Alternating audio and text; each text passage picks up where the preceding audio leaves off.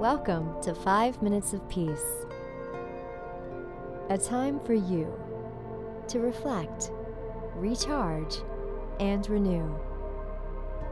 5 minutes for you to learn more so you can be more and do more. Just the time you need to awaken something within yourself.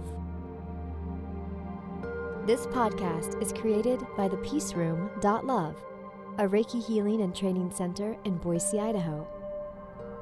And so, with that, here is today's message for you.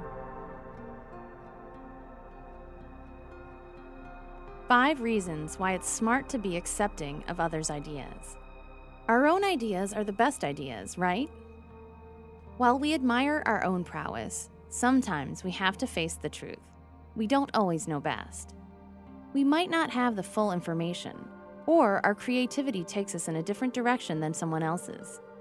But even with this knowledge, it's sometimes hard to give up our ideas for someone else's. How do you know when it's smart to be accepting of others' ideas?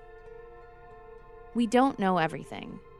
It's absolutely impossible to know everything about every subject. This means that while we might have some great ideas with the information we have, there might be better ideas, including information you don't have.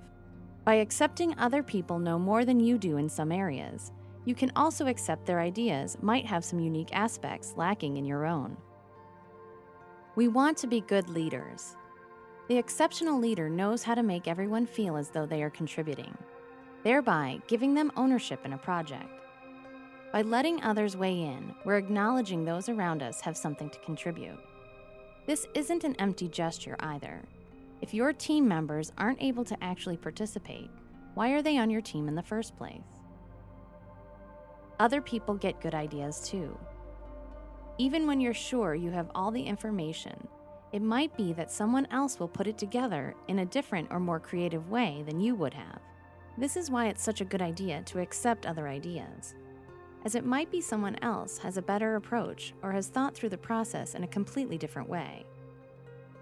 You show you care about someone else's opinion. Conflict happens when people don't feel like they're contributing because they aren't being listened to.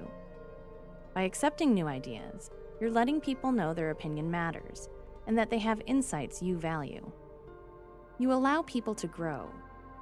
Even if an idea isn't always the best solution, allowing someone to act on their plan will give them a chance to find out whether or not it works for them.